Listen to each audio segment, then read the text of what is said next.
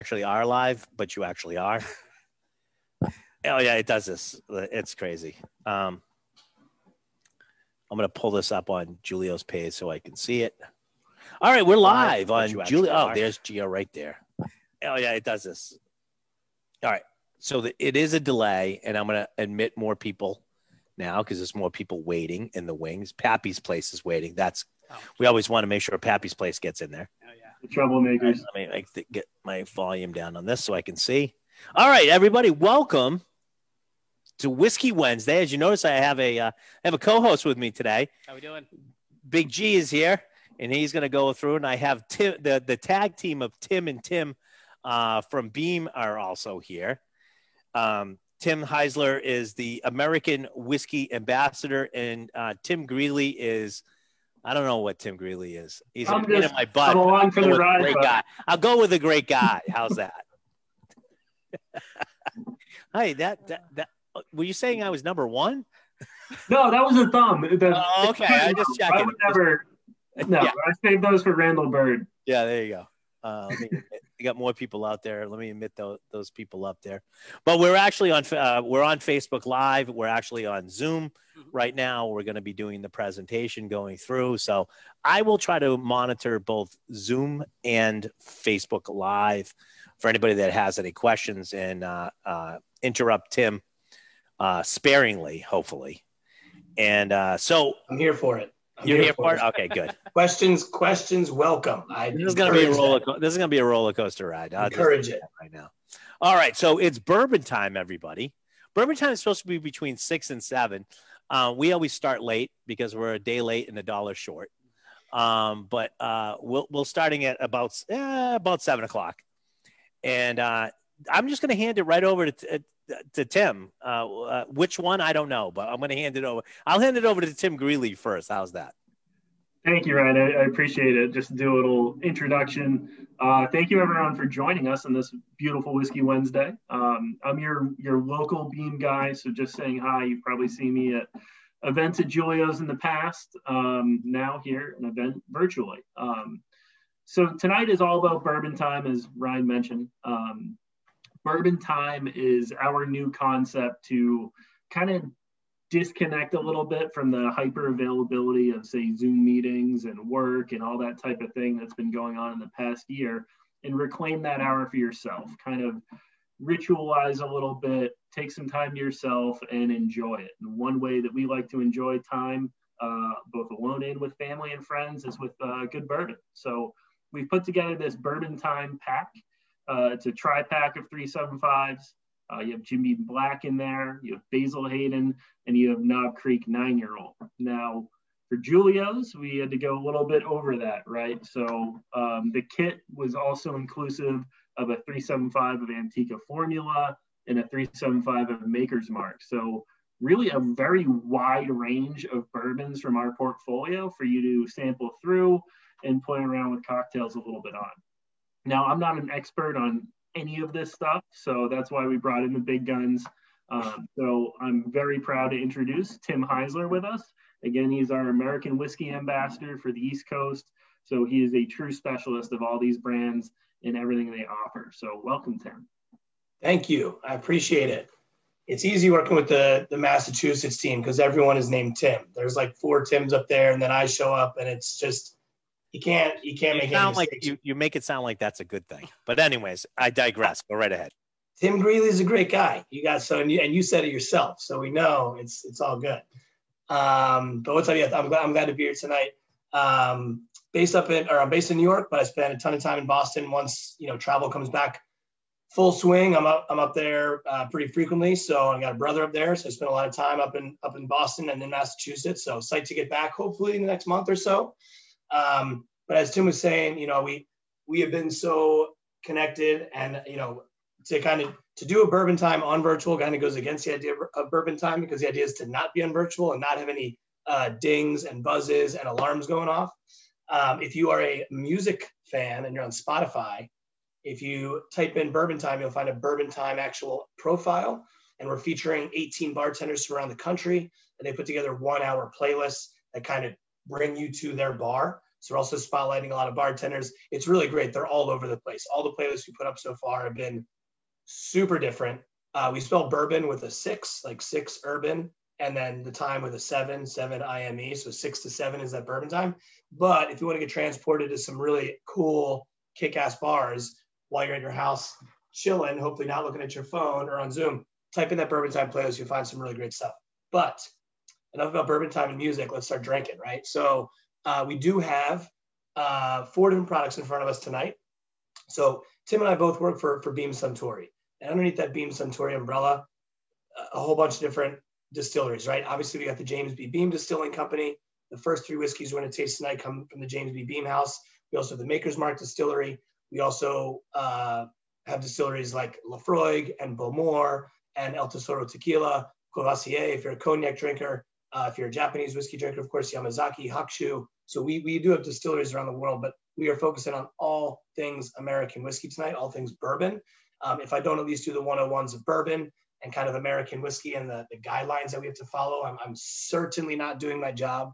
And like I mentioned earlier, throw it in the chat bar on Facebook Live or on here. Open to any questions that you may have. If, if I don't know the answer, I promise I won't lie to you. Uh, I'll just kick it over to Tim and he'll lie to you, and it's going to be great. And we're gonna we're gonna figure it out. Um, but so whiskey, obviously, a very very broad paintbrush stroke, right? Whiskey means you're distilled from grain and you're put into a barrel. You can make whiskey anywhere in the world You make it in Scotland and Ireland and Canada. Uh, but today we're talking bourbon. So by law, to be labeled as bourbon, you pick up a bottle of bourbon, you see bourbon on it, you can you can infer a few things. First thing you infer is that it was made in the United States of America. Biggest misconception is what we all have to be made in Kentucky. We do not. Kentucky's home to about 95% of the world's bourbon, but legally you can make it in Massachusetts, you can make it in California, you can make it here in New York, um, but you got, got to be in America. Rule number two, our mash bill. We all talk about mash bill, the grain we're going to cook, ferment, eventually distill uh, to turn into our white dog whiskey. has got to be at least 51% corn. So the majority of that grain's got to be corn. At the Jim Beam House, our secondary grain, our flavoring grain is rye. We back it up with a bit of malted barley. At the Maker's Mark House, we talk about at the end, a little bit different. We take that rye out, we substitute wheat. But corn's got to be our base. Um, rule number three, I think arguably the most important one, right here. Brand new charred white oak barrels. We cannot reuse our barrels. We do one-time use on our white oak barrels. Um, that ensures we're getting the freshness of the char and all the flavors in there. When we're done with those barrels, obviously there's a huge resale market for it. I opened up by saying you can make whiskey anywhere in the world, right? So when we're done with these barrels, you want to make Canadian whiskey, you want to make tequila, you want to make rum, you want to make Irish whiskey, you want to make scotch. You can reuse these bourbon barrels over and over and over again. We can only use them once. Coming off the still, as far as our brand new make, our White Dog whiskey, can be no hotter than 160 proof or 80% alcohol. When we enter this barrel, no hotter than 125 proof. And last but not least, when we enter this bottle, no lower than 80 proof, 40% alcohol. You follow those guidelines, you are making bourbon whiskey. There's going to be a quiz at the end of this. I hope y'all are taking notes. So now we all know what bourbon is. We are bourbon professionals. Uh, the first thing we're going to open up with tonight um, is, is, you know, you come down to the Jim Beam Distillery. We're in Clermont, Kentucky. So if you come into Louisville, we're about 35 minutes south of Louisville. Um, currently, our distillery is under construction. So we are still operating. We're still producing whiskey 24 hours a day, seven days a week. Um, we only close one week a year in the middle of summer for shutdown. That's when we do like maintenance on our stills, make sure everything's operating as, as, as smoothly as, as possible for such a large distillery. Um, also, that time of year, the temperatures get so hot, it's the best time to shut down because we have a little trouble maintaining the consistency in our fermentation tanks. We do a three day fermentation at the Jim Beam House.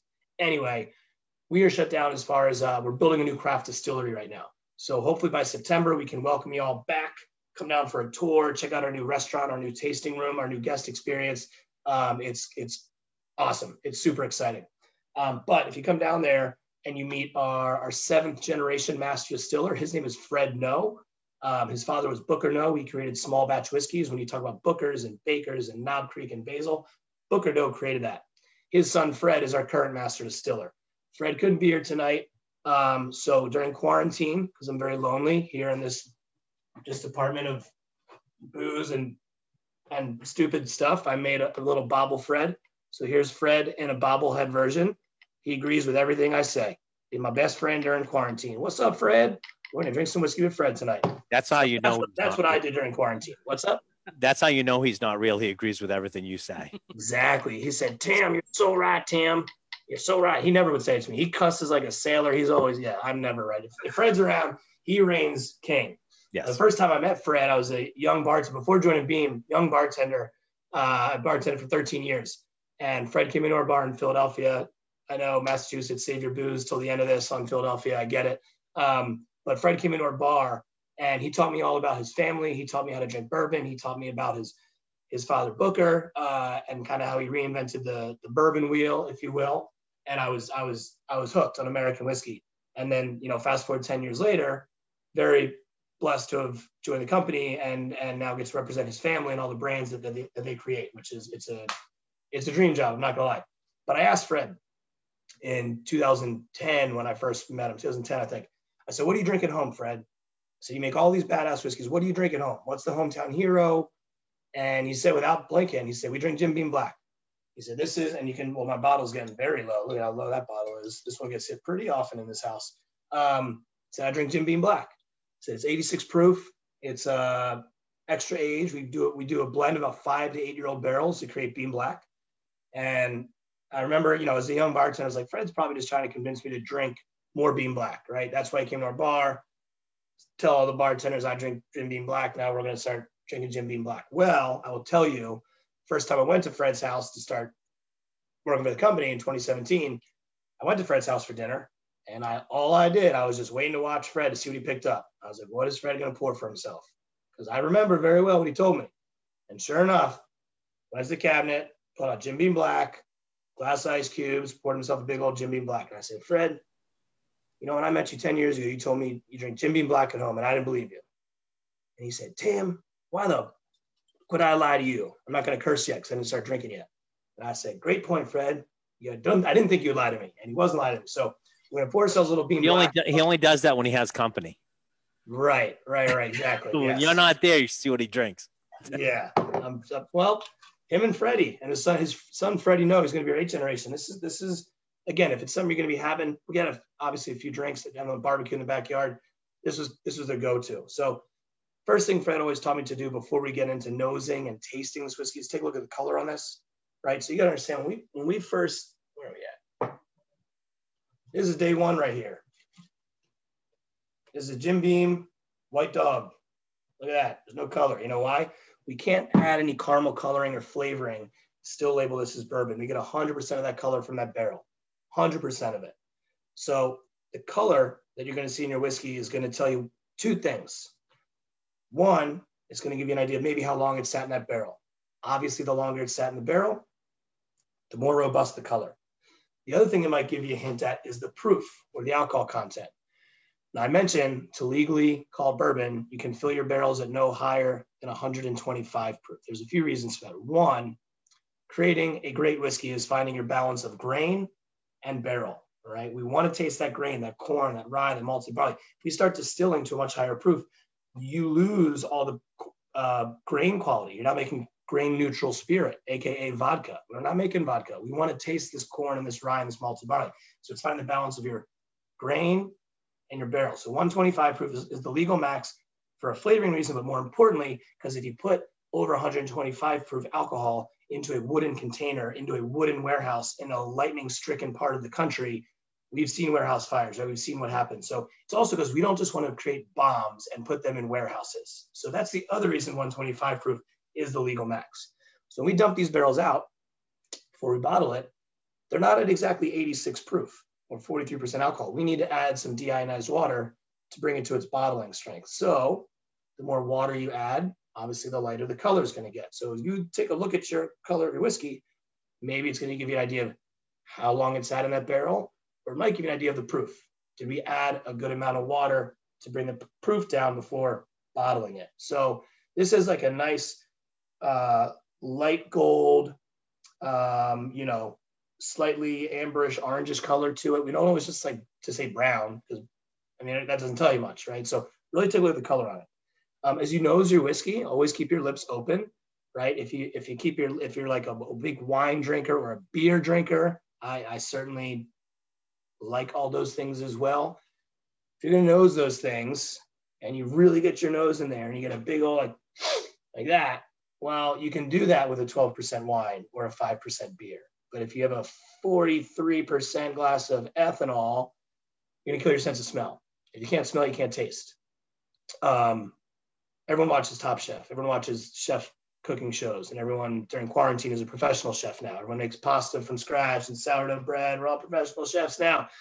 Um, if you can't smell, you can't taste. You taste five things: sweet, salty, sour, bitter, umami.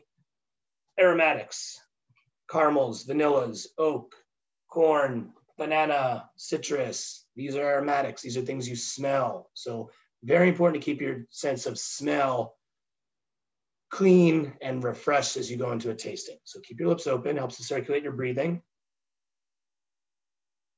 You get a good idea of what that's gonna nose like. It might give you a good, idea what it's gonna taste like as well.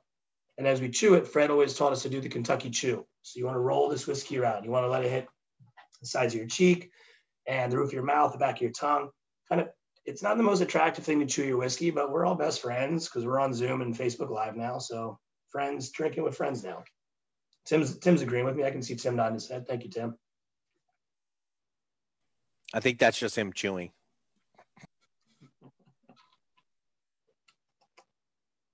And this, for me, this is a great representation of what Fred and his family have been doing for 225 years. In 2020, we celebrated 225 years of whiskey making under the last name Beam. It started with Jacob Beam in 1795. Um, and, and the reason we see that last name change, so Jim, our man Jim, got us through Prohibition. His son T. Jeremiah was our uh, our fifth generation master distiller. He had no children. He was our first global ambassador. He's the reason Jim Beam's the number one bourbon in the world. It's exported in Japan and Europe and Australia, and it's it's everywhere, right? Um, T. Jeremiah helped create that, and he had no kids. So when he was hanging up the boots, he handed off to his nephew, Booker Noe, and that's where we see our last name change. And again, Booker Noe helped create a small batch. If you pick up a bottle of white label, you can see all seven. Uh, the lighting's not great. There's seven pictures on this side of this. That's all seven generations of master distillers there. And uh, once Fred, you know, he's not he's not there yet, but his son Freddie is quickly coming up as a not a master distiller, but he's certainly a distiller, and he's a badass one at that. So really excited to see him to start to kind of come into his his own at the at the distillery, which is great. So I think Beam Black is a great representation of Kentucky Straight Bourbon, right? This is this is it's it's something you can have a few glasses of if you want to do a plus one. If you're like a, a bourbon and ginger drinker or a bourbon highball drinker, I love using Beam Black. Throw a few ice cubes at it.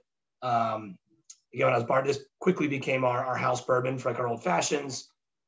Not gonna lie, I was certainly had a lot to do with Fred coming in and drinking with us that day at pre-shift. But I mean, his energy is contagious, and I said, all right, well, Beam Black it is. But this was one that was cool because people would come in and they would say, I drank, I only drink some of the 10 year age statement. I, I've had every bourbon under the sun. And I would say, close your eyes. And I'd reach in my well and I'd pull out Beam Black. I'd give them a little taste. They'd say, damn, that's really good.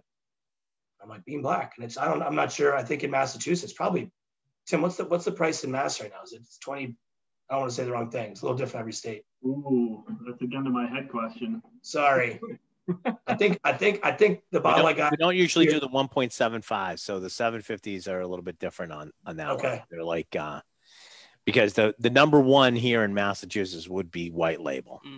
Great. So I like white label too. Beer and shot. That's me all day. no, no, it's in it in Beam Black. We we we're finally getting people to actually um delve into the Beam Black. Cool. Now. Well, wel- welcome to it, everybody. Where have you been? You know, playing catch up now. Uh, You know, this you is- say that, and then there's no Beam Black now. Thanks. Um, come I'll up- thank come you. up- I'll thank you to keep your mouth shut, sir. come up to Brooklyn. My local my local store has got a case of it. I just I just I re, got to restock as as you can tell because. Whoa, yeah, that one's getting down there. So Case of it. I'll see. I mean that. I mean, pallets, my friend. Yeah, well, I mean, small store in Brooklyn, they don't have the square footage you got there. Let's be honest. They got to have one row. Boom, boom, boom. So 25 yeah, a little different square footage here. Uh, so Beam Black, any questions on uh, the 101s? 25 bucks, 750. Thank you. I was going to say 24. So 24 and 25, a dollar off. I'm right there. I'm right there. I still got it. 23.99 is not a price. 24.99 is. Marketing 101, sir. Marketing 101. I was so close. So close.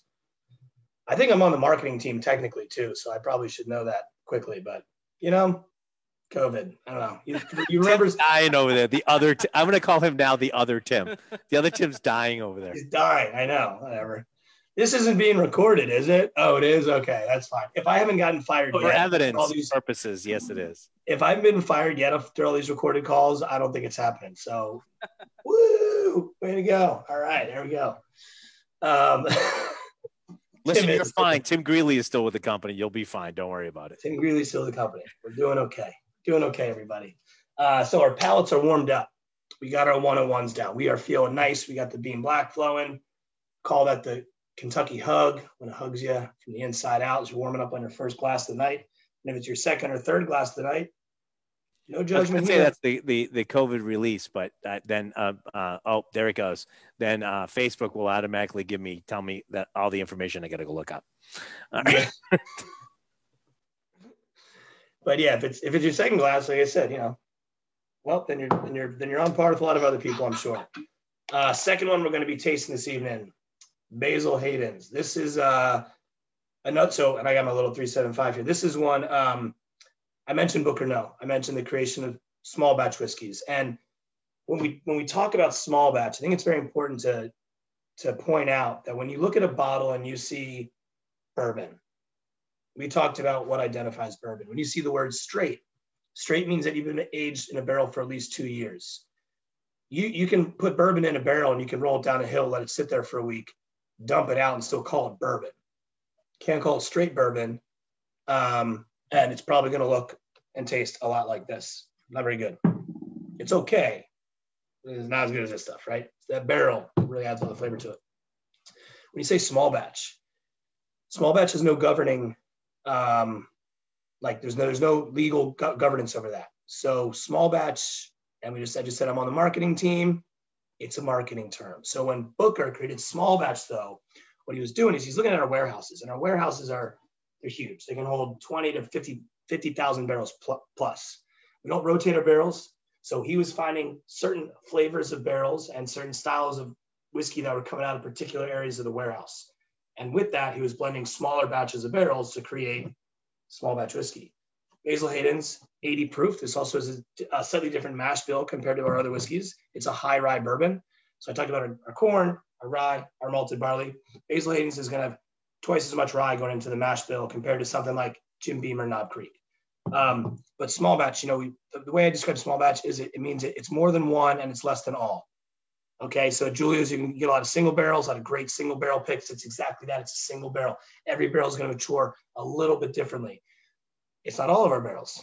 Obviously, it's not all of our barrels. At, at our distilleries right now, we're sitting on over 2.2 million barrels of maturing product, and we still don't have enough. So thank you for everyone for being out here and drinking bourbon with us because we we we, we, we, we're selling a lot of it and we, we literally we're still trying to keep up. That's why we're building a new craft distillery. Um, so Basil Hayden's, like I said, high, high rye mash bill adds a little bit of um, slightly different, like lighter spice to it. It's bottled at 80 proof. So this to me, this is like, this is super approachable. This is a gateway bourbon. I've, you know, I'm always going to go back to my bartending days. A lot of people come in and say, oh, I drink, I drink Irish whiskey. I drink a lot of Canadian whiskey. I want to like, you know, American whiskey, you get start to get into bigger, bolder flavors because of that brand new barrel. And this for me was always a great stepping stone. This is also something I think like if I'm going over to the boss's house, like if I'm going over to Tim Greeley's house for dinner and they say, you got to bring a bottle of bourbon, this is a great one to bring over if you're not sure if everyone's the experienced bourbon drinkers love it and then the, the, the newcomers love it and it's 80 proof, right? So we're not, you know, you start showing bottles of Booker's to someone's house party and they're like, eh, like someone's not going to work tomorrow and someone's going to get in trouble, right? Booker's is the pajama drinking whiskey, right? Have your pajamas on, it's going to put your ass to bed. Basil at 80 proof, this is certainly that approachable, welcoming. Uh, someone walks in the bar and say, "Hey, I need I need five bourbon on the rocks." This to me was such an easy grab because because it is refined, it's well rounded. Um, this to me also like spring and summertime. Like this for me, it's got a little bit more kind of grass notes to it. If you're if you're doing cocktails at home, can you make old fashions and Manhattans with Basil Hayden's? Sure. Would I say it's my top choice? No because it's lower proof, if you're going to mix, uh, whether it's vermouths and bitters and citruses and ice and all these things, I put I like to lean into more of your springtime drinks. So think of like something with fresh herbs or some fresh citruses or some or like highballs, maybe something with some bubbly water. Like this is going to play really well in that category and not get lost. You can get lost in some of those bigger, louder cocktails um, because it is a lower proof whiskey.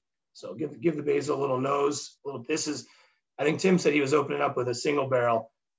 I, I usually open up with something like this because it is lower proof and uh, and because it's the middle of the week. If it was Friday, I'd probably be stepping up with something a little heavier. But I started middle of the week and going a little little lighter, a little lighter to start off my night. You get some people just just. This is your morning drinking whiskey for everybody else. Because you can't drink all day unless you start in the morning. So this exactly. is your morning your morning drinking whiskey. Morning, good morning drinking whiskey. So if if after tonight there's still one of your glasses with a little left in it, and it's this one, you're good to go for Thursday morning. You're going to be great. Wake up and you kick it back, and there's your there's your there's your good morning, people.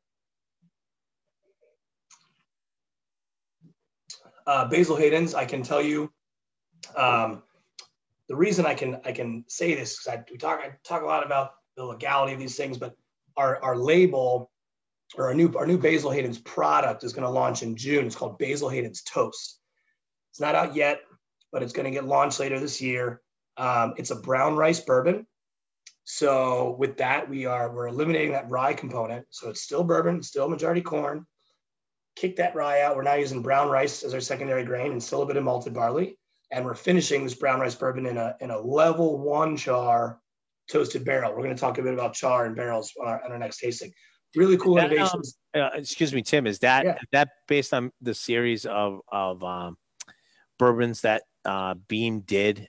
Uh, they had the red red rice. They had the brown rice. Signature series. Signature series. I think it was. Jim, yeah. Jim Beam signature craft. Yep, absolutely. So that was something that Booker did. You know, a bit before hit. You know, I'd say before a lot of a lot of people were expecting it. We did a brown rice bourbon, we did a, a Triticale, we did an oat.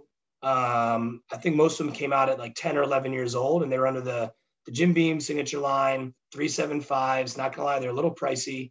And those all I think they came out in like 20, uh, 2009, 2010. I'd have to look it up, but a little bit before its time, and definitely people weren't really sure what the hell they were looking at. Um, Freddie Jr uh, he has taken a lot of notes out of Booker's book, if you will. And that brown rice signature craft was and is still awesome. If you can find a 375 of it, I have one somewhere in this apartment. I don't know where it is. It might be in the other room, but um, if you can find the brown rice 11 year signature craft that was released again like 10 years ago, there's still some stores that are sitting on it. It's a, it's a really cool expression. Freddie wanted to redo this brown rice series um, and again, finished in a toasted barrel, bottled at 80 proof. It's called Basil Hayden's Toast, it's released later this year. Keep your eyes out for it. It's really cool and definitely a, um, uh, I like to say a bit more of a polished stone compared to, to maybe Basil Hayden's, right? So we're, we're, polishing up a little bit. Still very welcoming. Um, that toasted barrel adds another kind of level of brightness to it. The brown rice rounds it out. It's really, it's a really cool product. So um, and not just one of the innovations that Freddie's been working on, and he's been working on a lot. Um, so really, really psyched to see that one come out. Um, because with this Basil Hayden's brand, you know, th- these came out in 1992. Uh, so Basil Hayden's, Knob Creek, Bakers and Bookers, all late 80s, early 90s. And we haven't done like a ton of innovation with them. So Freddie's really starting to push the envelope and, you know, p- paying a lot of tribute, yes, to his grandfather Booker, um, but staying true to the, the brand's kind of identities. So that's that's that's a cool one coming down the road. Um, any questions coming in on the on the Facebook Live over there? How we doing? Am I missing anything? I feel like I'm I got my chat bar open. I'm not seeing anything yet. How's yeah, no, everybody's doing pretty good. I just checked Facebook Live. We're actually good on that too. Cool. Right on. That so. means I'm I'm saying things coherently. So there we go. People are staying. Typically, once the whiskey starts flowing, is when the questions start flowing. Uh, so uh, Tim Greeley's still awake, so we're all right. Perfect. Having a great um, so we talked basil, we talked mash bill, right? We talked about that high rye content. We talked proofing. We talked about alcohol content. Um, with Knob Creek, I like to talk all about the barrels. So nine years old, Knob Creek, nine years old, 100 proof. So if everyone wants to, for a moment, take a second and think about what you were doing nine years ago. You don't need to put in the chat bar. You don't need to say if it was embarrassing. A lot has happened in nine years, right? A lot of things have changed in nine years. All this did was sit in a barrel in a warehouse and wait till today for us to drink it. It's quite remarkable how much time it takes to create some of these flavor profiles and to create these whiskeys. Um, it doesn't happen overnight. Like I said, if I could open this and pour you all a taste of this brand new make whiskey, I probably wouldn't do it. But if you come to our distillery, we'll do it for you there. But it's just, you know, it's like ethanol and Captain Crunch, right? It's you got your grain and you got your alcohol. It's this barrel that really imparts all this color and all these flavors. Now, we don't make our own barrels. We source our barrels from Independent Stave Company, which the majority of bourbon producers are sourcing from another cooperage. Most of them is Independent Stave Company. Independent Stave Company has been family owned since 1912 by the Boswells remarkable, remarkable cooperage. Type it into your Google search. They have cooperages all over the world now. They got them in Australia and in Asia, um, in Europe. They're, they're everywhere. They don't exclusively do whiskey barrels. They also do wine barrels. Um, but if you come down to Kentucky and you go on the Kentucky on the Bourbon Trail, Independent Stave Company is not listed as one of the like Bourbon Trail tourist stops because they don't make bourbon. But I will tell you, it is worth the stop. It's one of my favorite tours. It is fast, it is hot, it is loud, and they don't answer questions and you can't take pictures. And I love it because it's family owned, it's all proprietary. So they did not that you and I could walk in there, snap a picture, and recreate what they're doing. I promise you, we can't because they've been doing it for so long, but a really remarkable place. So we talk about our barrels, we got to talk about our trees. Brand new white oak. We source our white oak, obviously, from the Ozarks region of the United States. It's about mm, 12 to 14 states that we kind of source all of our white oak from. Um, the trees themselves are about 80 years old before we cut them down. Each tree, if anyone wants to type this in the chat bar, how many barrels do you think we yield per tree, per 80, roughly 80 year old white oak tree? How many barrels do you think we get? Let me see my chat bar. People are throwing any numbers in there. I'll wait for a few. Tim says a half a barrel. Half a barrel. Oh my God, that's crazy. That's the that's the least sustainable thing I've ever heard of. I see That's five. what, I see that's what Tim Greeley says. That's all I can I see, tell you. I see three. I see So I went for three. And while we're on trees, I believe we just uh, committed to planning what three hundred thousand a year going forward, Tim, something like that. Uh, was that in a corporate communication that I probably glanced at? Yeah, it was one of those. It was Mark one of has those. read. Uh, we're, we're being more green. It's a Mark good. is red. We are all about sustainability. We have to be. I mean, when it comes to the barrels, when it comes to water, without those things, Billy's Billy's actually hedge, hedging his bet. He said eight and twenty. eight and 20. Well, I'll let everyone know we get about two and a half barrels per 80 year old tree. So Greeley was pretty spot on. I feel like Greeley's been on that tour before, though. I could keep my job. All right. It's him. What I'll say is that white oak is extremely sustainable, and the and the and the foresting techniques that we've, not we, Independent Stave Company and their farmers have created, uh, white oak populations actually increased in the past ten years. I did not understand how that's possible. And I remember on a tour, I said, "Listen, like we're we are we are filling more barrels. There's more distilleries filling more barrels now with the the bourbon and rye boom.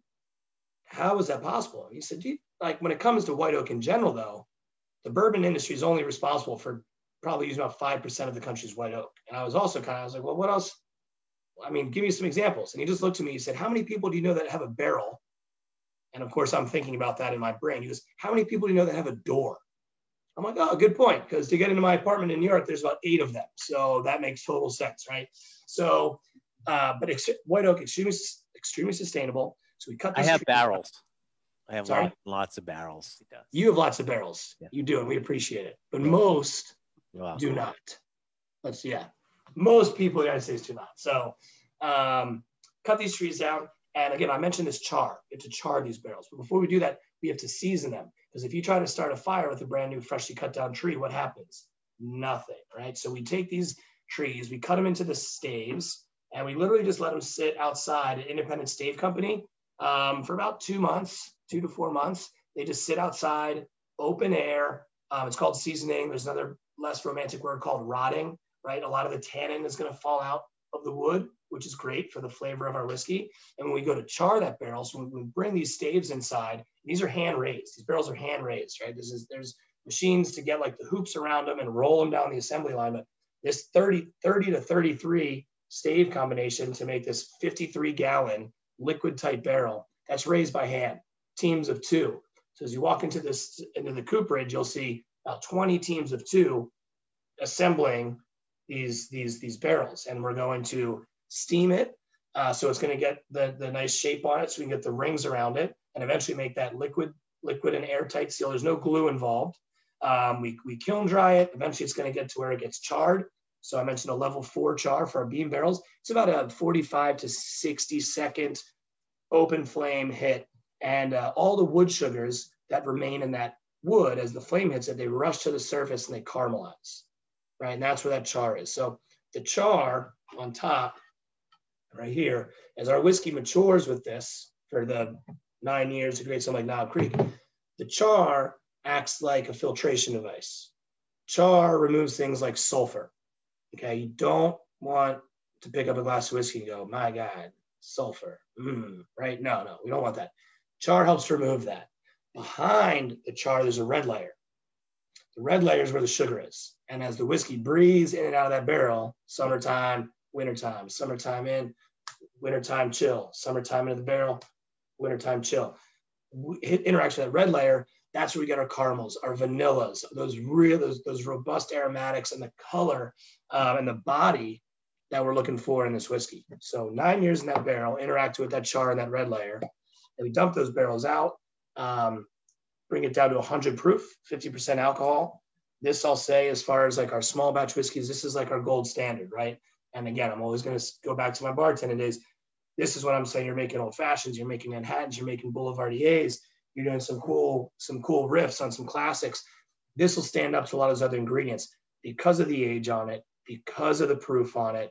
It's a bigger, bolder, harder earned flavor, if you will, right? You can't you can't recreate this tomorrow. That's why we see allocations. That's why we sometimes are out of it. That's why sometimes there's not enough of it. So I remember the empty bottle uh, uh, shipments of uh, several years ago. I got we're waiting for more Knob Creek to be ready.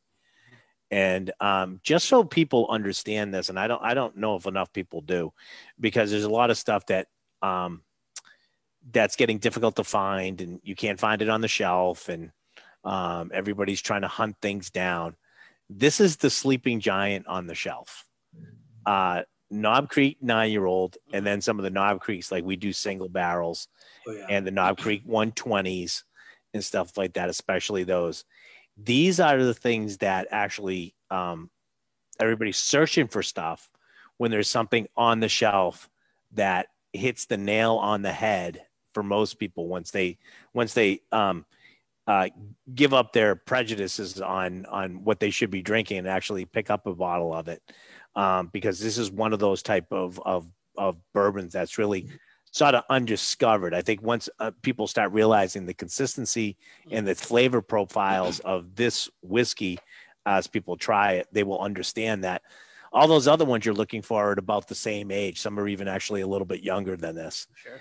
And so let's take the age thing out of it. It's it, but it's showing nine on the label now, so they're all over that, and it's a hundred proof. So um, for the relative cost and price, uh, for the flavor profile, this is a very underappreciated bourbon that's out there right now.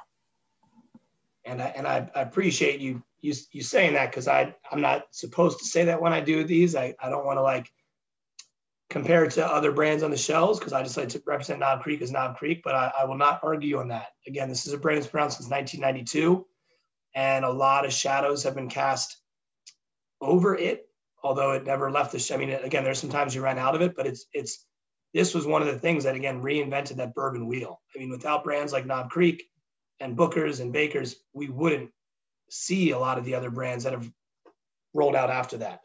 Um, and because we I mean, our last our last our last barrel that we put out this the rule of three hmm. was called the rule of three and it was 120 the rule of three was our first nine year old in a while we had been doing 13s 14s and 15 year olds which were just mm-hmm. yeah. hidden hidden gems if you didn't take advantage of that uh, i don't know what to say to you but um and people were like well now it's only going to be nine uh, only going to be nine when you uh, rule of three which is our first nine year old that came out. This thing was I think it's out now. We out now, Oh, G? it's completely gone. Completely gone. Yeah. That was a killer. We got. We have. I, I will tell everybody that we have several coming out. Um, we have picked uh, uh, a barrel. We should have a barrel coming in. Mhm. Tim's Tim's looking at me with a wide eyed now. We should have some more barrels coming in of that too. So You do. You've got a couple coming. The turnaround time hasn't been great, um, but inventory in general and a lot of things has been really trying right now. But yes, they're working on them. Um, I think we should get them thinking like July, if not earlier. And then we also, uh, just for everybody's information, we've also picked, uh, we've also picked some rye too. We have some really cool ryes coming. We have uh, Apple of My Rye is coming, and yeah, you don't like that It's, one? it's my favorite name. Apple a of My solid- and it does have a like green that. apple flavor to it. It's really actually really cool. And I forgot what we named the other one, but it's another uh, take on on rye. yeah, I gotta remember. Uh, what was Apple of My Rye, and what was the other one? I gotta figure. I'll look it up Yeah. while we're doing this.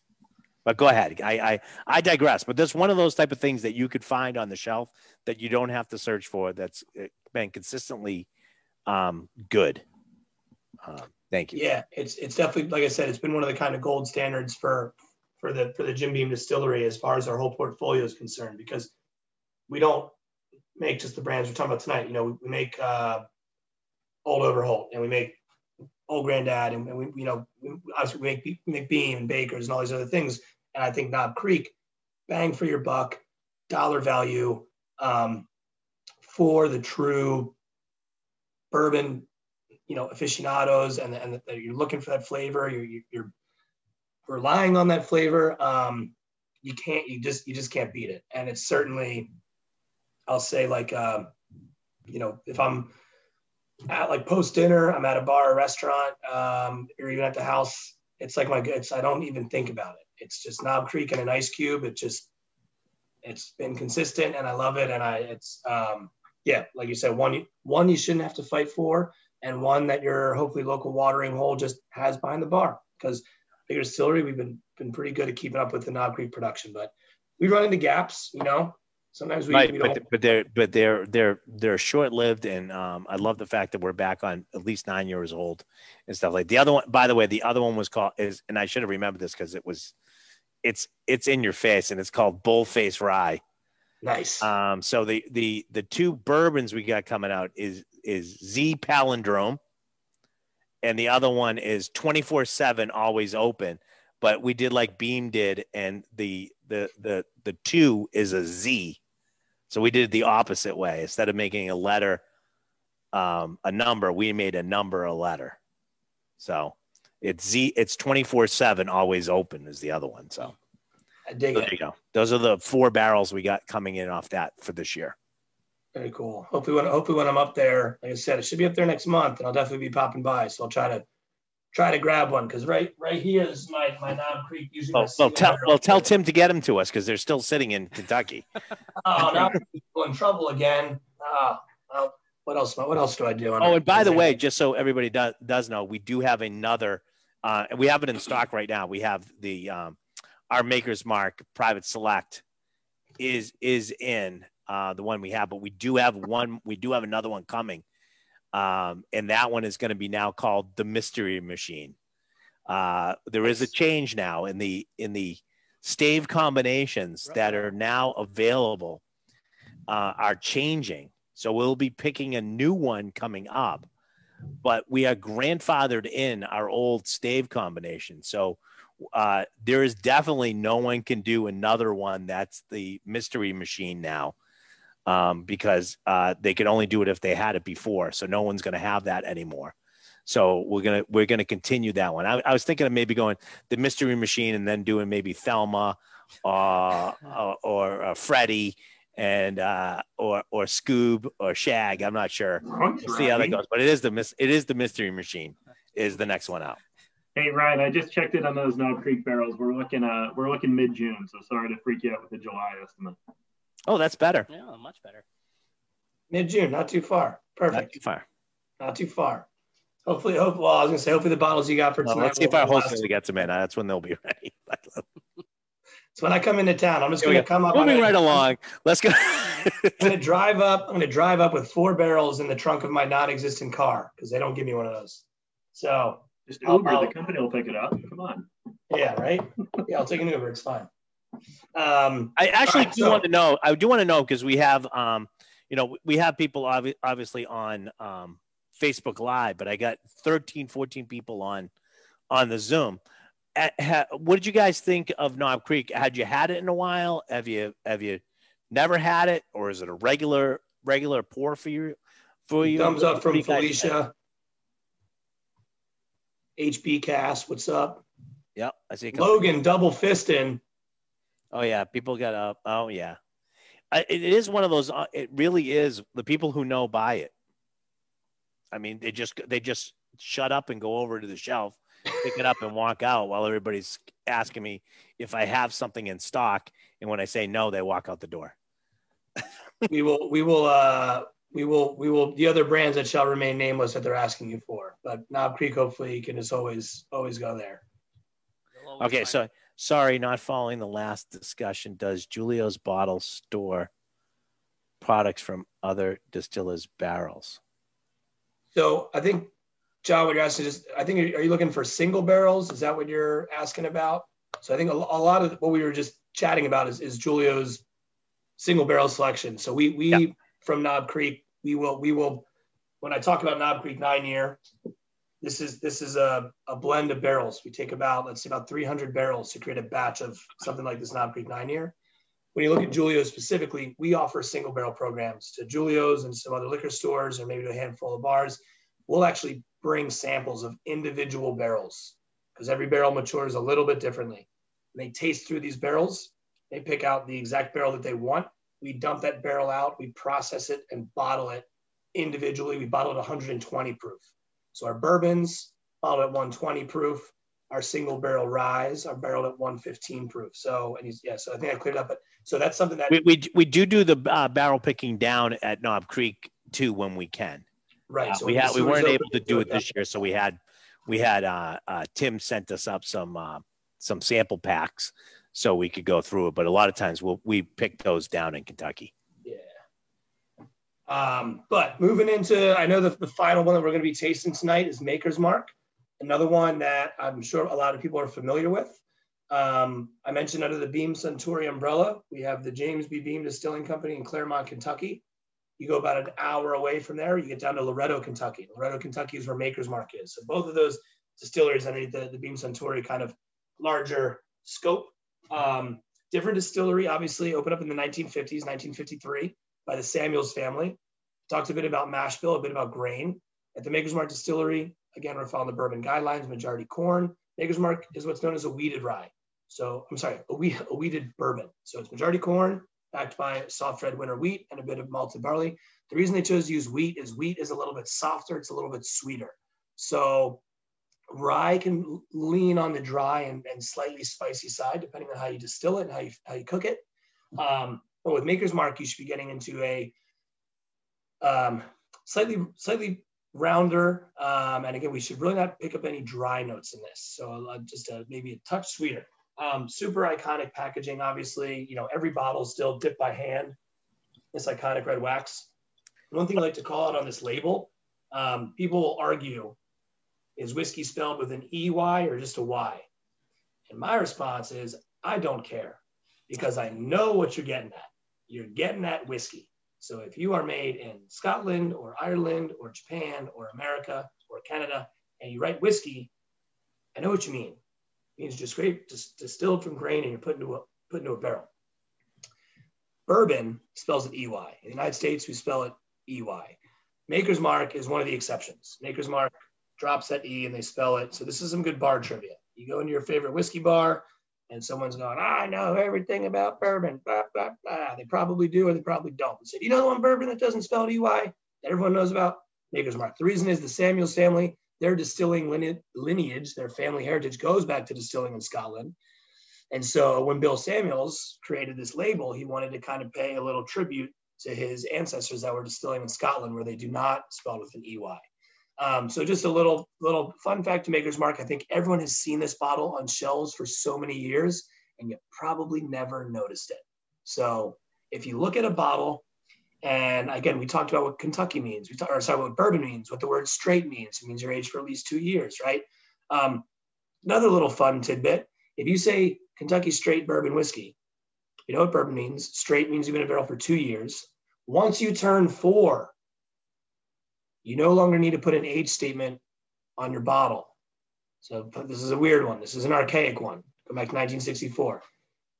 If you're aged for two years, you can put the word straight on it. If you don't turn four, you got to put an age statement somewhere on your label. So I challenge you if you pick up a bottle and it says Kentucky Straight Bourbon Whiskey, examine that packaging. Look, look to see if there's an age statement. If there's not, it means it's at least four years old. But you can hide it. And I'm actually going to call out one of our products, one of my favorite products, um, because here's a great example of a packaging that does do that. Because you, you can you can get a lot from a bottle's packaging if you know what the words mean and what the governance is over it. Again, small batch, that don't mean nothing. That's a marketing term. It means it's not a single barrel, it means it's not all of our barrels. It's a small batch. Old Overholt, one of my favorite rye whiskeys. Uh, straight rye whiskey, Old Overholt. I love this stuff. But rye whiskey, so rye instead of bourbon, so majority rye, straight, at least two years old. But this 86 proof non-chill filtered rye whiskey is three years old. But we're sneaky because you're allowed to be sneaky. It doesn't have to be on the forward face, forward facing label. We hide it on the back. Three years old, small font. Read the small font on your bottles. You can learn a lot from a label. And the reason I say that is not to call out one of our. I love that rye whiskey. I'm a huge rye. Well, I'll be font. yeah, right. But you can learn a lot from these from packaging, and I think there's a lot of misunderstanding, especially in American whiskey, because um, there's a lot of gray area.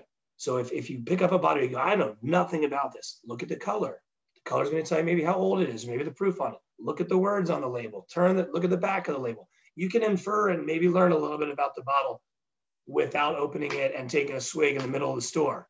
Not saying to ever do that, of course. Don't do that. But we've had people arrested for that, so so you know. Right, exactly. I'm not trying to get people arrested here. We're here to talk bourbon and have a great time. Um, so Maker's Mark, another great example. Kentucky straight bourbon whiskey, made in Kentucky. It is bourbon. It's straight whiskey. There's no age statement on this. We age our barrels to taste at Maker's Mark. I will let you know that's usually right around the six year mark. We rotate our barrels at Maker's Mark, six story warehouses. They're non climate controlled, just like all warehouse, most warehouses in Kentucky. The top floor is the warehouse and the bottom floor is the warehouse. They mature very differently, very different air, um, moisture content, temperatures, airflow, all those things.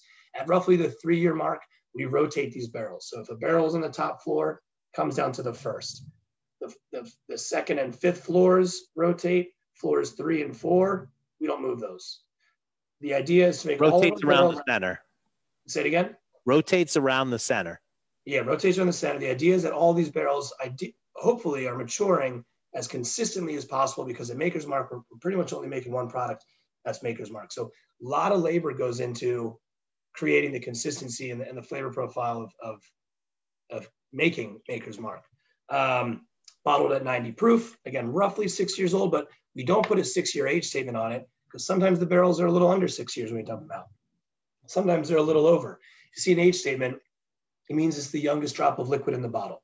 You can't have a, a nine year old product and have, and have one barrel in there that was eight years and 11 months. You're breaking the law. Can't do that. So, little maker's mark, little dessert, a little softer, sweeter. I actually realized I was going to make a Manhattan. I think it, did everyone get the ingredients to make a Manhattan? Was that in the kit? Tim? Everybody, everybody got a bottle, and they got a uh, cherries, and they got Antica formula. I, I have will warn you a little bit. Tim, everything. Um, Massachusetts, we were just named the most snobby state in the country. Um, so we are rocking Antica formula. I don't think you are. I apologize.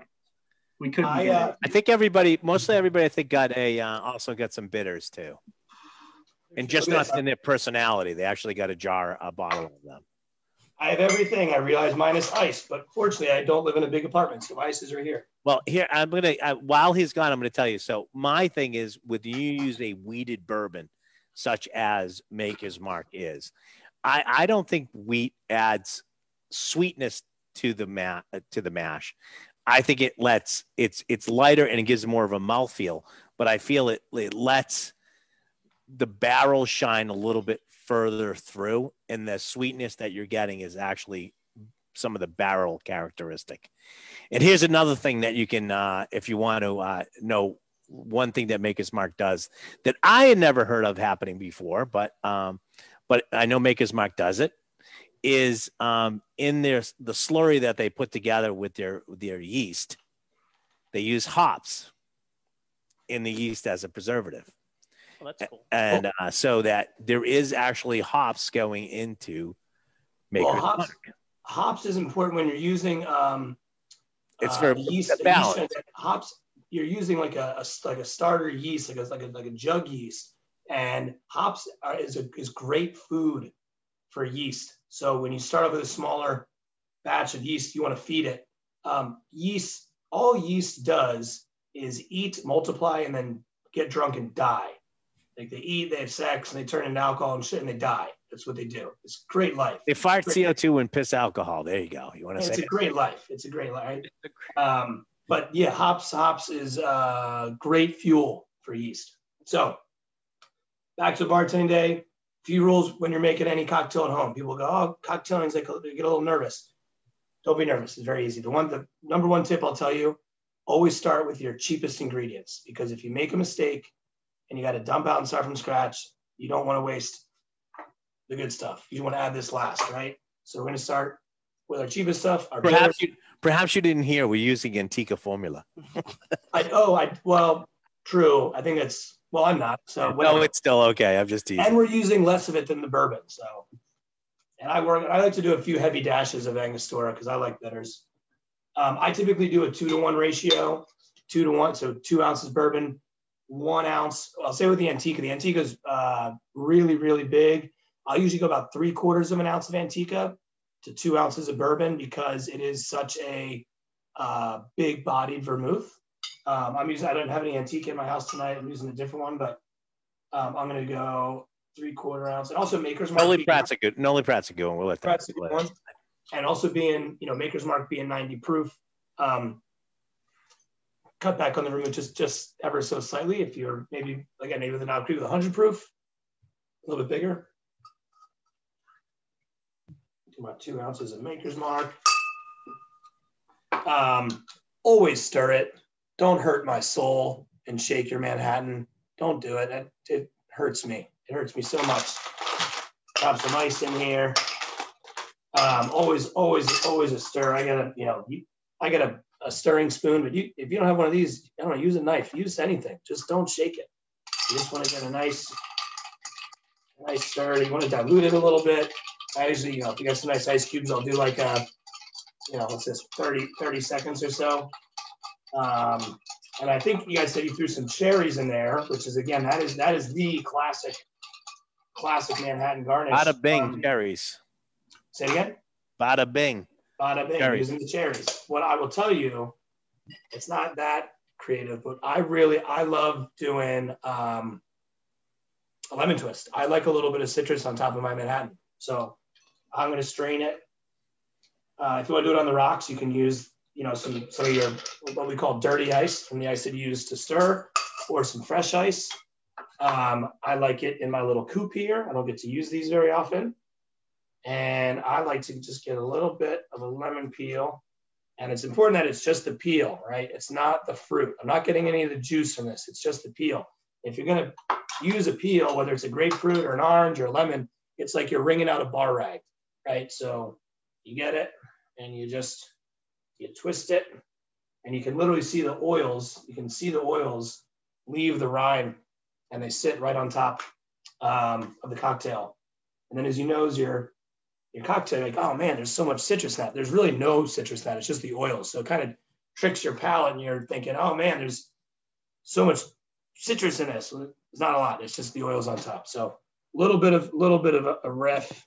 Um, I just I like lemon peel. So little little maker's mark Manhattan with a lemon. I will I will raise a glass. I'll cheers to Julio's. Tim Greeley, everyone on the call, Billy, I see you, Bob. What's up, everyone? Felicia, we appreciate y'all being here. Pappy's place. I'm not sure if they can hear us there. It looks like, I mean, is that a, is that Can Pappy's hear us? They can. Oh, Yeah, they Pappies can hear you. us. All right. What up, Pappies? nice work. Um, let me ask you a question, Tim. The only other thing that I would say is I, I like the fact that Antico Formula is coming in these 375s, and that's why we're trying to carry them. Um, how important and how long, because this is a big question, uh, and, and you guys are here tonight, so I'm going to ask it. How long should you keep your sweet vermouth before So- you feel it's going old? Um, I mean, keep it in the fridge. I keep my sweet vermouth and my dry vermouth in the fridge always. I probably open this 375 of vermouth. I mean, I've definitely had my vermouth in my fridge for at least a month. Um, I I I cannot speak very intelligent to be full full disclosure because I don't represent either one of those. I don't want to say how long they're going to last. I'll tell you, they lasted my fridge. I always usually in a month I'm going to go through Right. a 375 or a 750 um because i love i love making manhattans but you know if you get a three if you get a 375 and again you're using an ounce of it that's about 12 and a That's half 12. That's 12. Yeah, about 12. 12 ounces so you know you do 12 manhattans in a month i mean but I, again i think it could last a bit longer but i, I wish i could i wish i had a, a What well, one of the things I tell people is because it, it's really not going bad, but it, it changes. it changes Some yeah. people and some and some people can taste the change, and other people can't. So what I usually tell people is um, when you and it's a good way to do it since you just everybody just opened up this Antica. Try a little bit after you're done tonight. Try a little bit on its own. Just Try just it. taste. Yeah Yeah, just just a little bit of a taste. So that when you go back, I mean, you're you're you're probably you're good within a month. Let's put it that way. But For after sure. that, you could t- now you could just taste a little bit of it and know, oh, that's lost a little bit, or that's that's fine by me. If you can't taste the difference, it's not going to make a difference for you in your drink. So, but that's one of the type of things that I always tell people, and they like, you know, if they say like, you know, I, I keep making Manhattans now, I don't really like, I don't like, um, I, I want to move on because they don't taste the same. Usually, half the time it's because you're just using old vermouth, Mm. and you really have it. You should be a, a fresher. So sometimes buying it, if you don't make Manhattans, you don't use drinks that that use a lot of uh, sweet vermouth, then you're better off buying, especially a smaller bottle of it, um, and having it taste right in your drinks. and I'll, I'll throw out real quick because I think sweet vermouth. Uh, so many people just oh, that yeah, Manhattan's one of my all-time favorite cocktails. Um, favorite cocktails. It's a rye whiskey cocktail. Um, it's called a Vieux Carré. I'm gonna put in the chat bar real quick. Um, I this was my yeah, this was my after a long shift at the bar typically we would just be like beers and shots, right? 12 hour bartender shift, beer and a shot, maybe a few times, maybe a few times more. Vieux Carrés were for me like my treat. Equal parts rye whiskey, cognac, sweet vermouth. You can, I mean, Goo- Google machine, right? You can find a bunch of recipes with a little bit of Bened- Benedictine, um, and then two kinds of bitters, Angostura and Peychaud's bitters. I know it sounds complicated. It's not. It's like equal parts. It's very easy to make. It's another stir drink. Um, but we were talking rye whiskey. We were talking Knob Creek. We were single barrel. The Knob Creek single barrel makes a great Vieux Carré. Um, that's that's my still my all time favorite cocktail, and not one I think that is on a bunch of menus. But that was always just like one of those classics that you find a bar that can make it right, or if you learn to make it right at home and you can want to impress your best friends, make them one of those. So another good one to to put your sweet vermouth to good use is a Vieux Carré. Okay, very good. I, I want to thank everybody for uh, coming tonight. Um, Bob has probably sent you out an email for uh, next week's uh, Whiskey Wednesday. Yeah. So check that out. It's actually uh, we have the owner of the company that's going to be here for uh, Xicaru because of course it's it's Cinco de Mayo. So we're doing we're getting, kicking it old school uh, with with uh, some mezcal. Uh, and uh, contrary to John Tafter, it does not contain mescaline It doesn't. and we'll go through that. Um, so it only sounds the same. If there's nothing other than that. Um, so uh, you're going to get a uh, a email on those. So if you want to join us next week, uh, that's going to be a fun. one. We got a lot of great whiskey Wednesdays coming up. Just so everybody knows what we're basically going to do, and I'll leave this on uh, Facebook Live too. Is we planned on pretty much doing um, virtual uh, whiskey Wednesdays until like the 4th of July. We had planned it. We didn't know what the government was going to do. We don't know what anybody else is going to do. Uh, I will tell you all that by uh, Monday, like May 3rd, uh, May 3rd or 4th, the entire staff here at Julio's has uh, gone through both of their um, vaccinations. Uh, we are fully, the store is 100% vaccinated. Uh, so anybody that, that comes in, I don't care where you stand on that. You get vaccinated, don't get vaccinated. I don't want to. I'm not jumping into that that puddle, but I will tell you this: that uh, uh, most people that have worked through the entire pandemic are getting vaccinated, uh, where there's like no question about it. Um, so we we actually will. So um, we'll hoping that by um, uh, mid July we'll we'll start doing the uh, the hybrid uh, Whiskey Wednesdays, where we'll we'll have some people here and people that still feel uh, safer at home. We'll also do the Zoom and we'll do a live. So I know Tim Tim. No, great single barrel lunch. yeah, well, that's what I I know. Tim wants to be part of that. So um, I'm sure uh, a, a, great Jim Beam product uh, will will will be occurring when we do that. Oh, yeah. So um, keep keep keep that in mind too. So uh, until then, and uh, everybody, please uh, stay safe and uh, uh, and enjoy the, the your uh, little kit that you got from uh, Bourbon Time. Uh, that's what's great about the three seven fives. You have a lot of a lot of uh, playthings to work with now. So thank you, Tim and Tim, for joining us tonight. Thank you, everybody, and we'll see you all real soon. Hopefully next week. all right, let me take it. Let me take us off Facebook Live.